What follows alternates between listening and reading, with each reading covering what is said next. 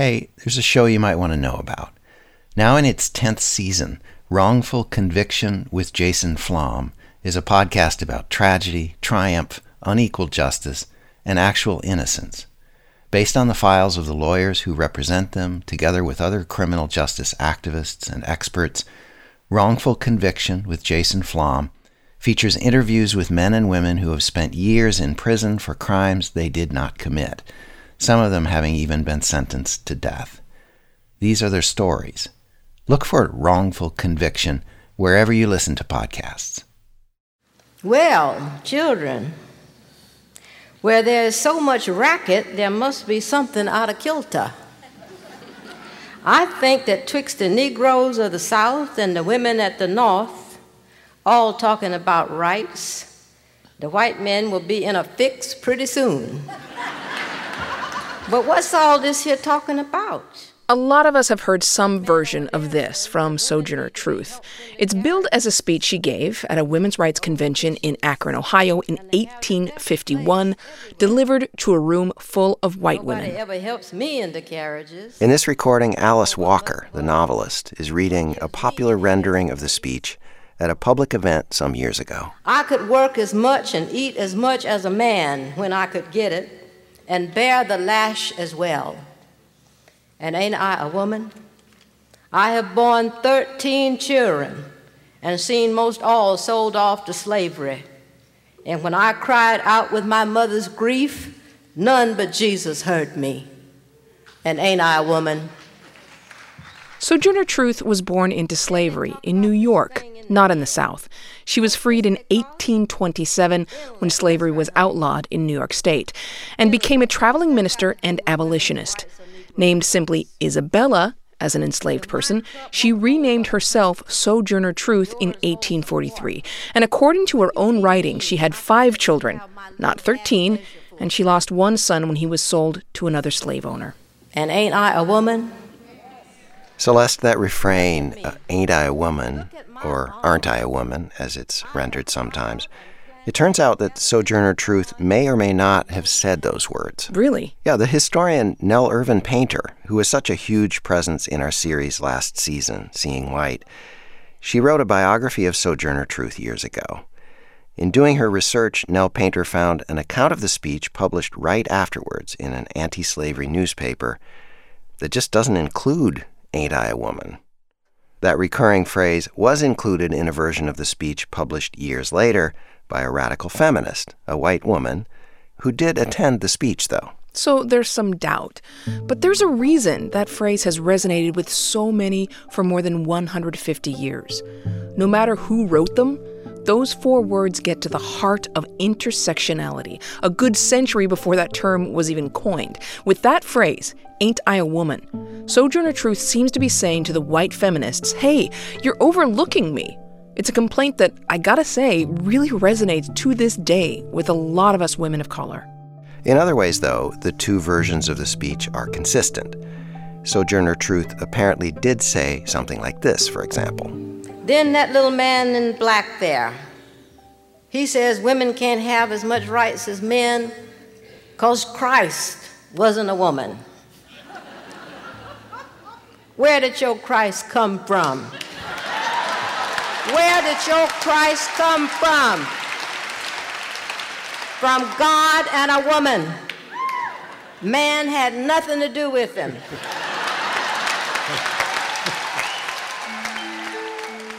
So, what's clear from the speech is that Sojourner Truth was an abolitionist and a feminist.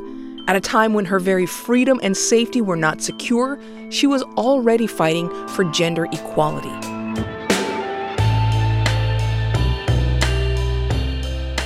From the Center for Documentary Studies at Duke University and PRX, this is Scene on Radio, part four of our series, Men. It's a season long look at sexism and male dominance, mainly in the United States, how patriarchy as we know it took shape, and how it really works. I'm Celeste Headlee. I'm John Biewen. In this episode, Feminism in Black and White. We'll tell some stories from the last couple of centuries in the United States and try to unpack some of this intersectionality, as well as that seven syllable word itself. A look at the movements that fight patriarchy and white supremacy, how they fit together, how they don't, and how sometimes they're one and the same struggle.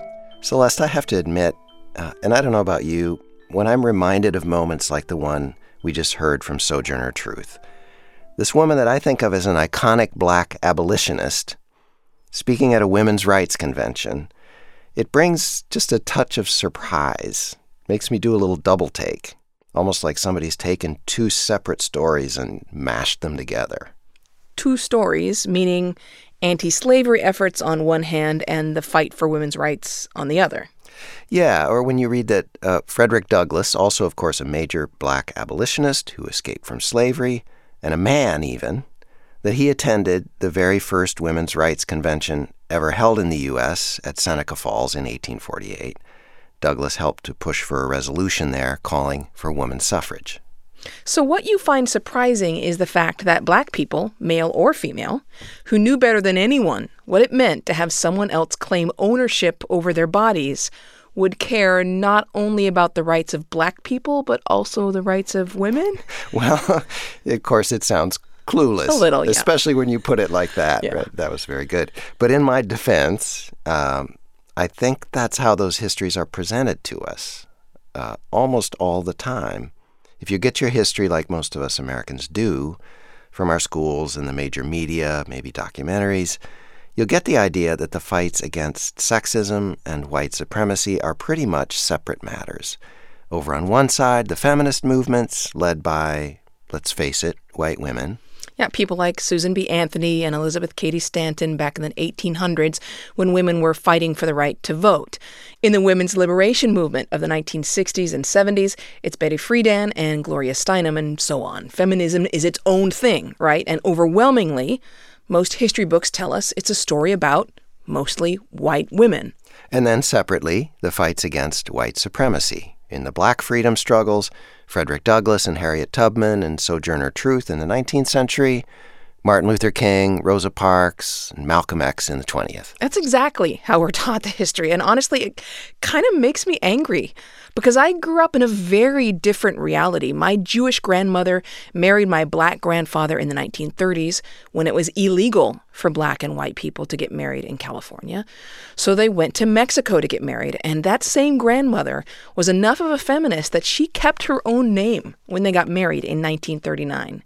And, and I gotta say, for her and for some of the black women that I grew up around in my family, these things were not separate. Mm-hmm. Anti Semitism, white supremacy, misogyny, they were all about the abuse of power against a minority. To her and to me, her Jewish black female grandchild. Oppression was oppression, and you fought all of it. And yet, as I grew up and left home, I had to learn in, in very personal and sometimes painful ways how determined people are to separate these issues and, and draw distinctions between people. I wasn't accepted among a lot of African Americans because of the lightness of my skin, and I've been asked to speak about feminism or about racism, but never about them together, as though there are these two different problems instead of just two different flavors of the same awful dish. I talked to Glenda Gilmore about this chronic failure to see the connections and intersections between racism and sexism. She's an historian who just retired after a couple of decades at Yale. I write about race and gender, generally in the South, but sometimes uh, nationally and internationally. Glenda Gilmore told me what we miss when we present feminist movements as separate from other struggles for social justice, especially fights against racism. I believe we're missing the entire story as it was lived by the people in both movements in any time in any place. The intersections of what happened with race and gender constantly come up from the abolitionist movement of the first part of the 19th century through the last election, really. The truth is, feminist and anti racist movements have inspired and instructed each other. They've collaborated, they've competed, they've often pissed each other off. They're entangled in a lot of ways. And not just the movements, but the oppressions themselves sexism and racism, economic inequality for that matter, they're all deeply entwined, overlapping and intersecting. To take one rather obvious and important example, white feminist women are white. Yeah, there's also the fact that racism in our culture is heavily coded with notions of sex and gender, which we will unpack in this episode. So even though we try to peel these things apart, in the real world, you just can't. Before we dig in, I'd like to pause for just a second to acknowledge what we're doing and not doing with the feminism in black and white thing. Uh, we're not going to examine how intersectionality plays out with every racial and ethnic group. Right. Uh, we know that some of these dynamics also apply in roughly similar ways to folks who are neither black nor white. I mentioned my Jewish heritage, but I'm also part Native American on both sides. We could talk about Latinos and Asians and every other wonderful racial and ethnic group, color, and creed. But as you've talked about before on Scene on Radio, the invention of whiteness and blackness was the original sin, mm-hmm. the sin that set the framework for the exclusion and exploitation of all sorts of people who are deemed non white. There is so much history there with blackness and whiteness. And to be honest, things are complex enough when you're trying to make sense of intersectionality. So, to keep it somewhat more manageable, we're going to focus for now on black anti racist movements and feminism. So, okay, John, you've done a number of interviews, you've gathered some stories that can bring all of this to life. So, take it away, and we'll meet up afterwards and talk more. See you soon. As we said a few minutes ago, Frederick Douglass attended the Seneca Falls Women's Rights Convention in 1848, where a couple hundred attendees drafted a Declaration of Sentiments modeled on the Declaration of Independence but demanding rights for women. At that point, Douglass and women's leaders like Lucretia Mott and Elizabeth Cady Stanton were all ostensibly working for both equal rights for women and the abolition of slavery. Some years later, in 1866, right after the Civil War and emancipation, Douglass would join with these women and Susan B. Anthony and some other people to found the American Equal Rights Association. Its stated mission was, quote, to secure equal rights to all American citizens, especially the right of suffrage, irrespective of race, color, or sex. But the coalition was soon deeply divided, and the group disbanded within three years.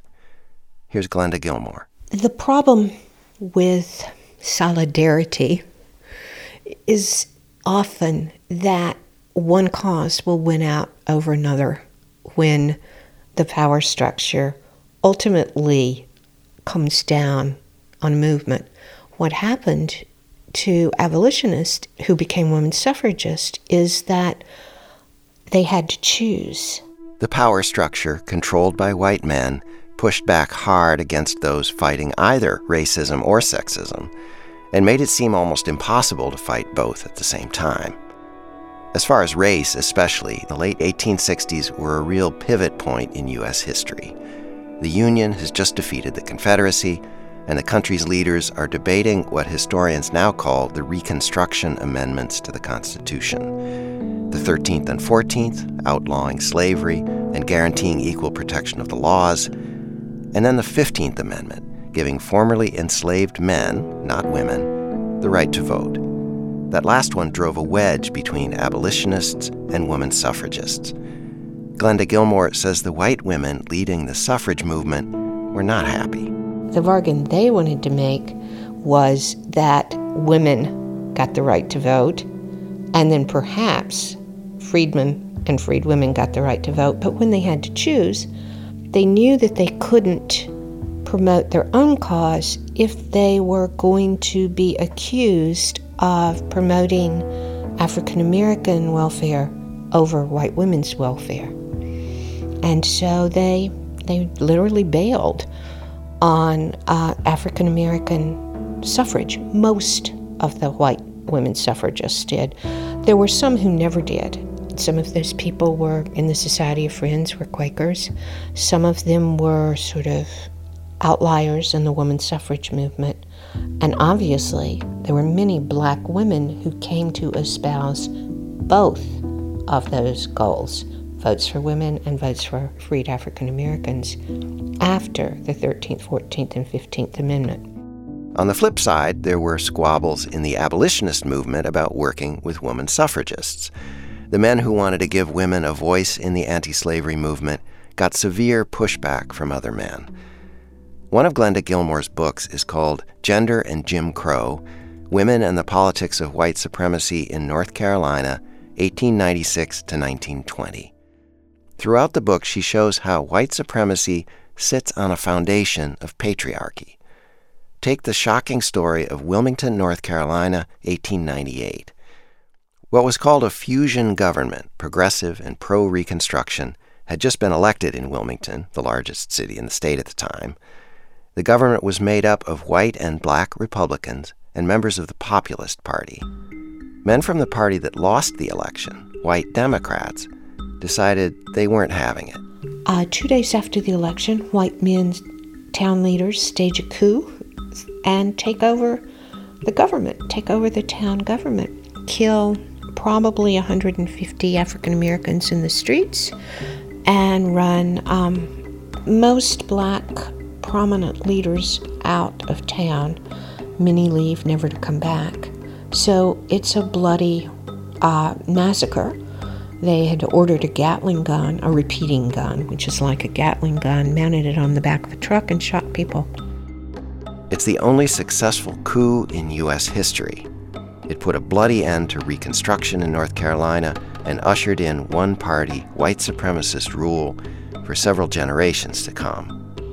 It sounds like a story about racism, plain and simple, but Gilmore says white Democrats justified what they did with a propaganda campaign, a familiar racist lie drenched in patriarchy. The idea that men are not being manly by protecting their families, or that giving even an inch is going to cause an eruption of black men pursuing white women, it's the oldest trick in the book. And we see it really in, across the world, in many places, with many races. People in power who demonize people of other races often do it by talking about them being a threat to your daughters, being rapists, being violent. So, a generation after the end of slavery and Reconstruction, black men's citizenship rights are almost completely shut down in the South. White supremacy reigns across the country, excluding black people from political and economic opportunity and threatening black lives with a new wave of lynchings. Meanwhile, women still have few rights, including the right to vote. So at the turn of the 20th century, black people and women of every color still have gigantic struggles on their hands. Of course, there's one demographic that falls into both categories. The fights to make life better for black people and for women literally come together in the bodies and the lives of black women. And so we went, 3,500 people was in that hall.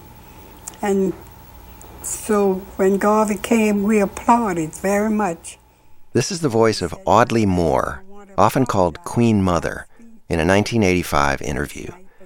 She's talking about a visit to New Orleans in the 1920s by Marcus Garvey, the black nationalist leader who was inspiring millions of black Americans with his calls for a global pan African movement and economic empowerment.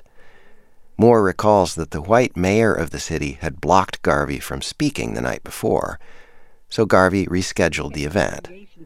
This time, those in the audience came prepared to back him.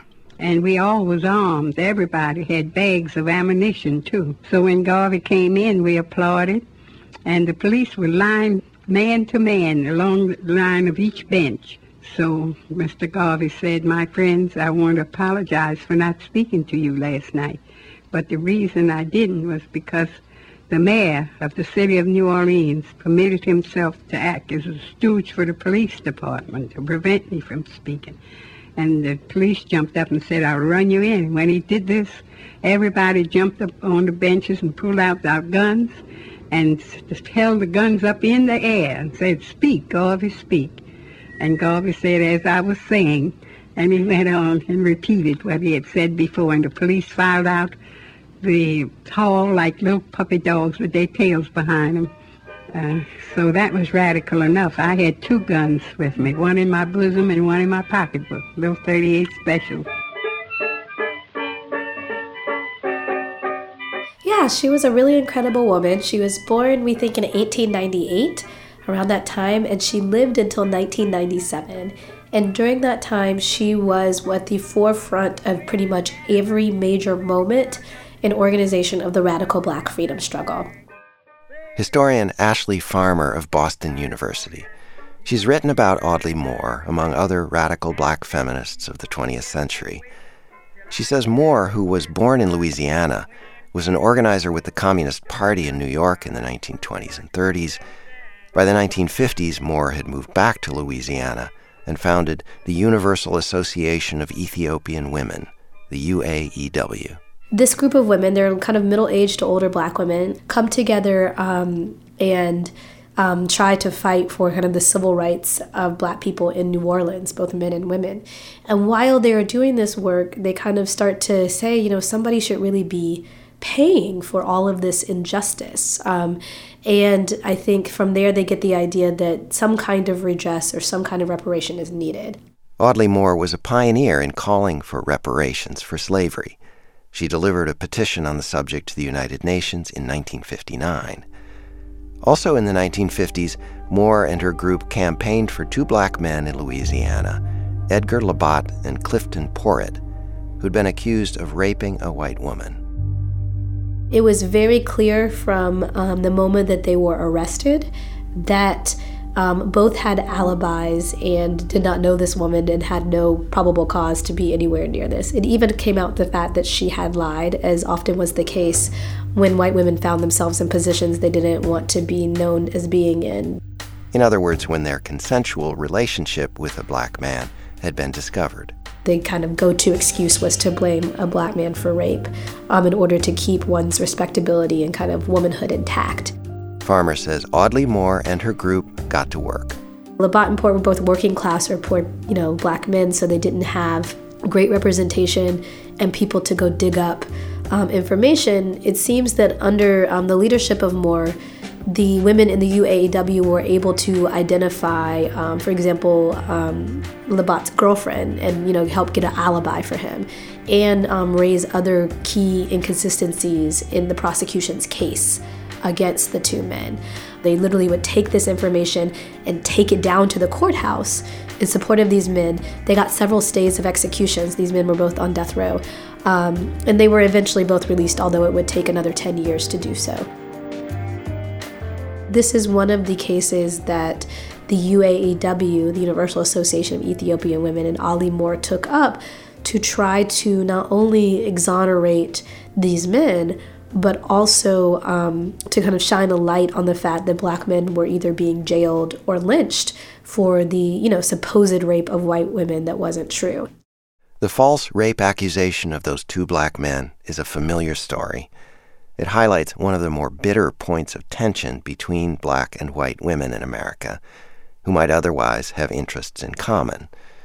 On one hand, the perennial racist canard about the black male rapist threatening white women, and on the other, a brutal 400 year history of real sexual violence that a lot of white folks would rather not talk about. Historian Glenda Gilmore. There wasn't a problem with black men raping white women. Those occurrences, if they happened at all, were extremely rare, but it was fairly common for white men to rape black women in the South and to have common law families. So the hypocrisy of uh, that equation has always been there. Of course, like men of all races and ethnicities, some black men do commit rape but most often against black women. Gilmore's point is that the threat posed by black men to white women was vastly exaggerated for generations to justify excluding and controlling all black people. So, for African American women, activism has often meant defending black men against rape allegations and speaking up about rapes committed by white men. Okay. Come on now. It's about 7 o'clock on an April morning in Montgomery, Alabama.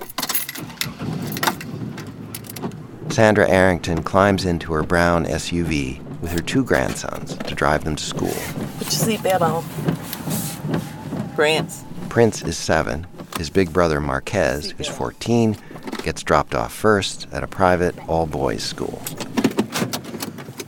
Bye, Marquez. Sandra then drops Prince at his public elementary school named for George Washington Carver. Bye. Bye bye. Have a good day.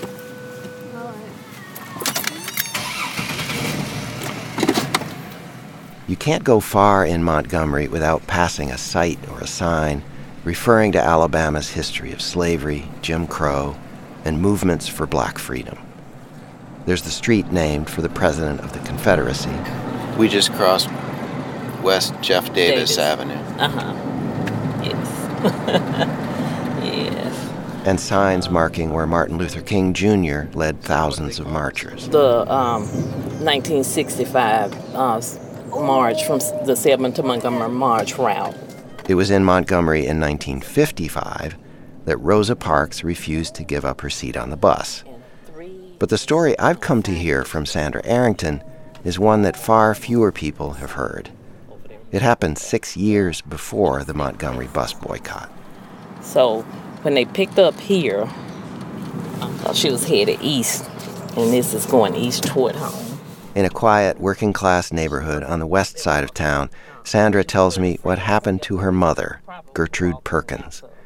It was well before Sandra was born, late one night in March 1949. Um, Gertrude Perkins was 25 at the time. and they were walking home. So at one point, Bernice, her, her friend was named Bernice. She went a different way to go home, and my mom was headed home too. And that's when they found her walking and made her get in the car with them. They were two police officers in a squad car. White man. They, I guess, saw her walking and told her that she was drunk. Uh, get in the car. They was gonna take her to jail for being drunk. Um, and once they put her in the car with them, um, they took her down this street right here, which is Oak Street,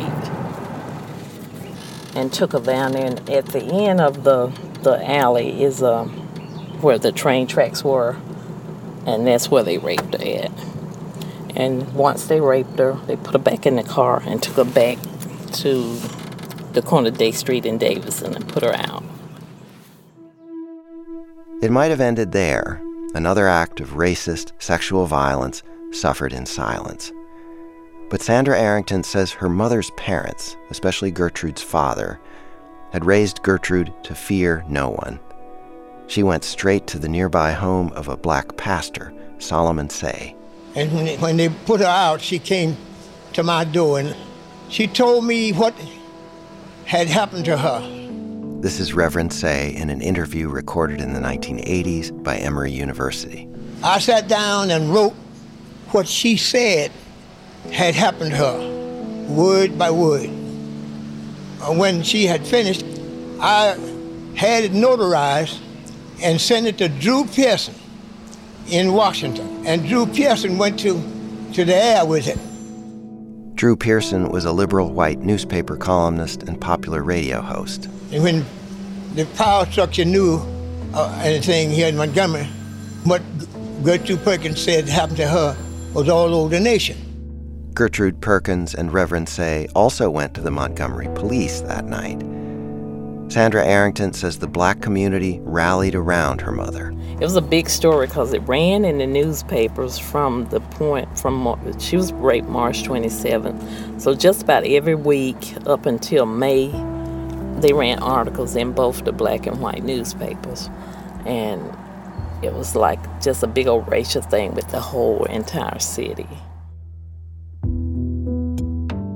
The rape allegation led to a rare grand jury hearing, but the case never went to trial. The city government even managed to protect the two police officers from ever being named publicly. So it seemed that was that. And for a long time, the case of Gertrude Perkins really didn't figure in the rich and troubled history of Montgomery. But 50 years later, in the late 1990s, historian Danielle McGuire was listening to her public radio station. It was a program about the civil rights movement uh, an oral history of veterans from the movement talking about their experiences. And this particular episode was on Montgomery. And Joe Azbell, the city editor of the Montgomery Advertiser, which was like the white newspaper, um, was talking about the bus boycott. The historic bus boycott of 1955 and 56. And he said something that totally caught my attention. He said, Gertrude Perkins is never mentioned in the history books, but she has as much to do with the bus boycott. As Gertrude Perkins is not even mentioned in the history books, but she had as much to do with the bus boycott and its creation as anyone on earth. And it stopped me in my tracks because it was the opposite of everything I thought I knew about the Montgomery bus boycott. I thought, well, that's silly. You know, it's Rosa Parks. Everyone knows it's Rosa Parks. And so I was really curious um, about Gertrude Perkins. So I went looking for her story in the Montgomery Advertiser um, in the microfilm, and I found her in 1949.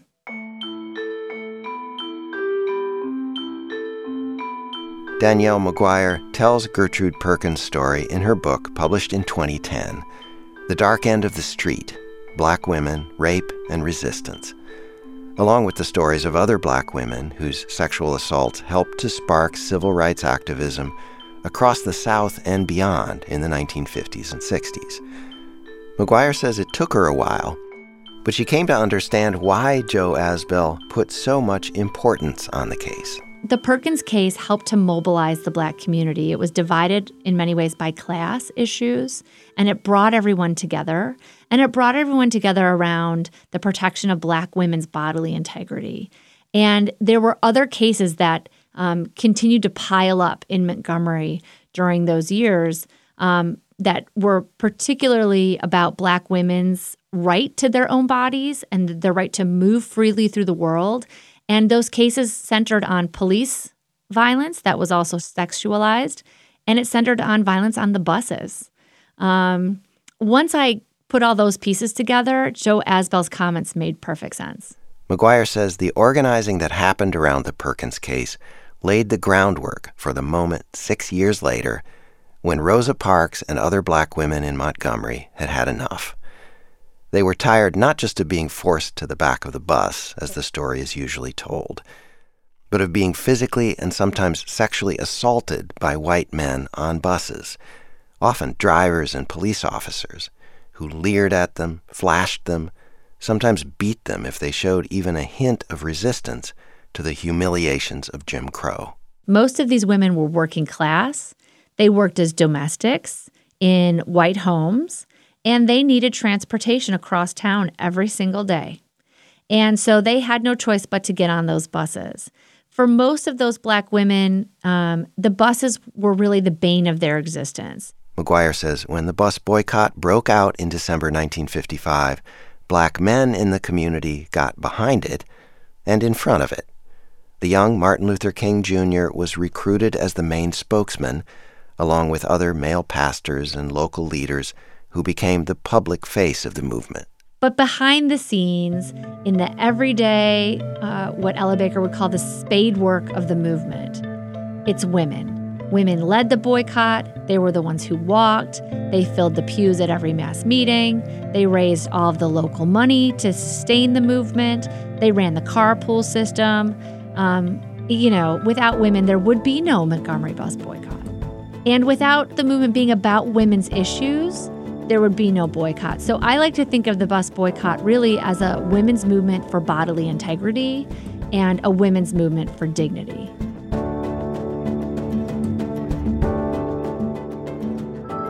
Celeste Headlee, welcome back. Thanks.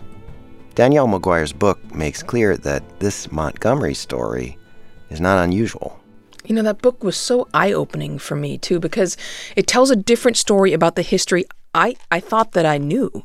In this case, that the abuse and often sexual abuse of black women by white men was a really important driver of the civil rights movement, and not just in the case of the bus boycott. Obviously, the other things that we always hear about were also real and important.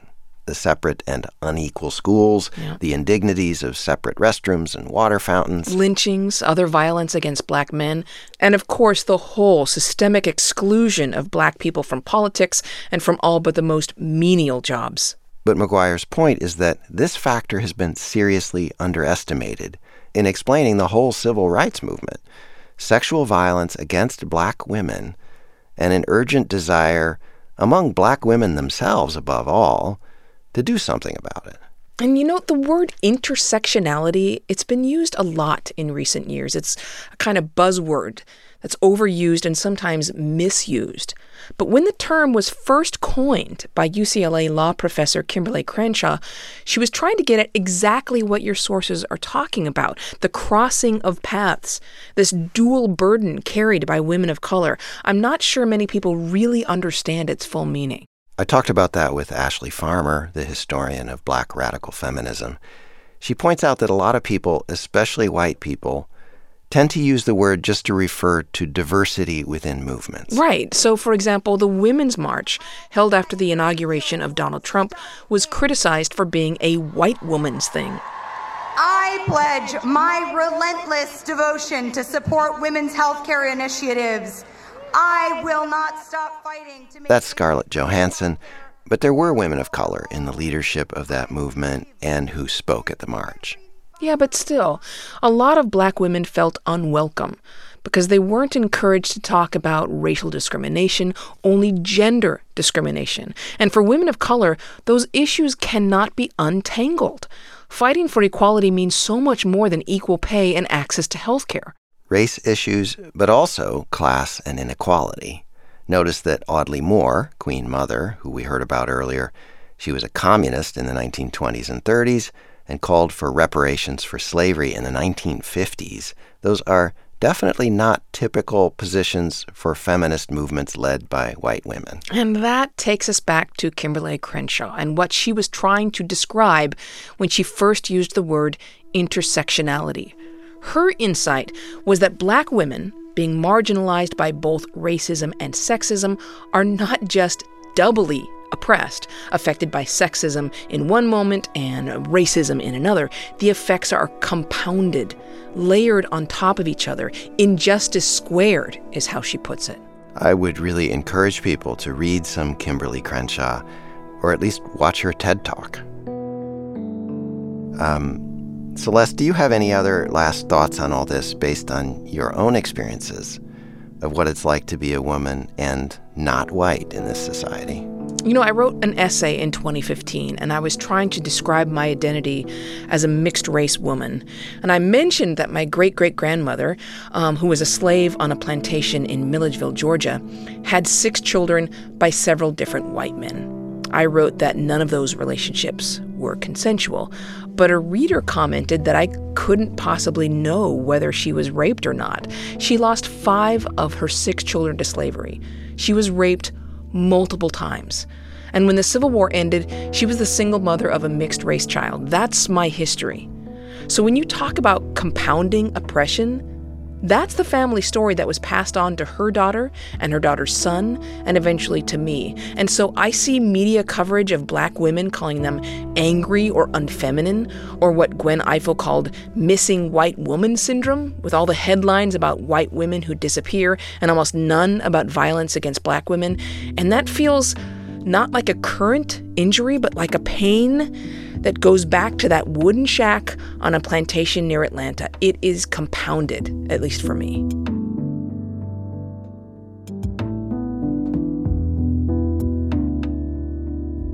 I follow a lot of people of color with my Scene on Radio Twitter account, As you should. including a lot of black women and other women of color. I I learn so much all the time. Listen to black women. which is something people say on social media, uh, uh, uh, including you know other white women and black men and white men sometimes say Well, listen to black women. It's good advice. so when I was um, when I was fresh out of college, that's a long time ago. Working on my first job as a public radio cub reporter up in the Midwest, in my spare time, I took a college course in feminist philosophy. By choice? Yeah, I was I was planning to go back to grad school in philosophy, at that time. And also, I think my friend Lisa encouraged me to take that class. She was uh, a f- fellow philosophy student. She was getting her PhD at the time and was one of the people who influenced me um, to be a better feminist back then, as my mother had. So, what did you take away from the feminist philosophy course? Well, the big takeaway was something called standpoint theory. Uh, it was coined by the philosopher Sandra Harding.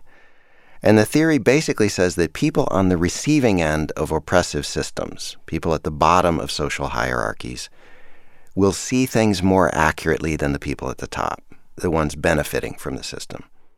Black women, for example, will share a general body of knowledge about how society is, about how it works, because of their common experiences. And according to Sandra Harding, that shared understanding won't just be distinctive, it'll actually be better knowledge, more true, than the collective picture of the world that privileged people like me will soak up from our surroundings. That makes intuitive sense to me. And, and, you know, actually, it's just a philosophical way of restating everything we've been talking about Yes, exactly. in terms of intersectionality. But it is true. That is not how Western societies have usually described who the knowledgeable people are. Exactly, that's the point. The traditional image of the wisest, most knowledgeable person is the elite sage, you know, the guy, and it's a guy, sitting alone in his room, lined with books. Maybe he's got the pipe going. And he's got time to contemplate. He is, he is unstressed. He's almost by definition a privileged person who isn't, isn't struggling to survive. But standpoint theory comes along and says, no, the people you should rely on to see the truth about society are going to be marginalized people. Yeah. Now, one objection to standpoint theory, as you might imagine, is that this isn't always true. Well, sure. Uh, not every individual black woman or every queer person or every person with a disability is going to see things more clearly than every individual straight, white, cisgender, non disabled male. But as a general observation about how the world is, it really it rings true to me. And you know, it reminds me of something that you pointed out before on Scene on Radio, the unmarked quality of whiteness. And this applies to maleness too, I think. The idea that people other than straight white males have distinct interests and biases, but you guys don't. You're the default, you're the generic neutral people. When in reality, white men, and even more so, straight, financially comfortable white men, Yeah. are the gold standard of special interest groups. We, we've got turf to protect, advantages we don't want to see threatened, and an identity that is so precious, such a delicate treasure, that we get uneasy. Uh, some of us get really angry when someone even points it out by calling us white. Yeah, white folks are the champions of identity politics. You've been practicing it for hundreds of years, if not more. Though these days it's mostly spoken in what's called a dog whistle. Um, and as we've seen throughout history, a whole lot of white women, when push comes to shove, will align themselves with whiteness and with the benefits that come from being in proximity to white men rather than fighting those power structures. Remember what the historian Glenda Gilmore said near the top of this very episode that the intersections of race and gender come up constantly. constantly come up from the abolitionist movement of the first part of the 19th century through the last election. Uh, so the 2016 election, I, I figured we would get there at some point. And let's just go ahead and say this whatever your party politics, this is a fact. On the ballot was a man who had shown himself to be a racist and a misogynist by any common understanding of those terms. In his words, his personal behavior going back decades, and in his promises about what he would do as president. So either Donald Trump was a racist and sexist, or he was very good at playing one on TV. And when you're running for president of the United States, what's the difference? Right, and look at the huge gulf in how Americans voted, depending on their gender and race. 62% of voters who look like you, John, white men, voted for Donald Trump, and so did 53% of white women. And who voted against Trump? And for the first major party female candidate? 69% of Latina women 82% of black men, and 94% of black women. I'm sure virtually all of those white voters would say their votes for Trump were not in support of racism and sexism. And I suspect a lot of those people believe that when they say it. Sure, but look, science tells us we're not very good at identifying our own biases. I mean, they're they're called unconscious biases for a reason, right? So there's a disconnect there, a blind spot, some sort of well-practiced process of denial that flows from the white supremacist patriarchal waters that we swim in as Americans. White people and men have to recover from our racism and sexism that's been pumped into us all our lives. We have to train ourselves out of it. For the race part, see Seeing White, the previous series on this podcast. Look, having privilege doesn't mean your life is not hard or that you haven't worked for what you have. Life is hard for just about everybody. Privilege just means that had you been disabled or queer or a member of a minority, things probably would have been harder. Yeah. But for women, and especially women of color, a clearer vision comes naturally, not because women of color are better or smarter than anyone else. They just see the advantages that some have while they're left out and excluded and disrespected again and again. Listen to black women, people. Next time, women in the workplace. What is it really like out there? Where do we really stand in the time of the Me Too movement? Including a rough personal experience that you went through, Celeste, while working with one of the men taken down by Me Too. Yeah. Thank you, everyone, for listening and spreading the word about men. Please leave us a rating or review on Apple Podcasts or the app of your choice. It really helps more people find the show. Editorial help on the Men series from John Barth. Music by Alex Weston and by Evgueni and Sacha Galperine. Music and production help from Joe Augustine of Narrative Music. Alice Walker's reading of Sojourner Truth came from Voices of a People's History of the United States. The recordings of the Reverend Solomon Seay and Joe Azbell were in the Public Radio International documentary series, May the Circle Be Unbroken. This show's website is seenonradio.org. Scene on Radio comes from the Center for Documentary Studies at Duke University and. PRX.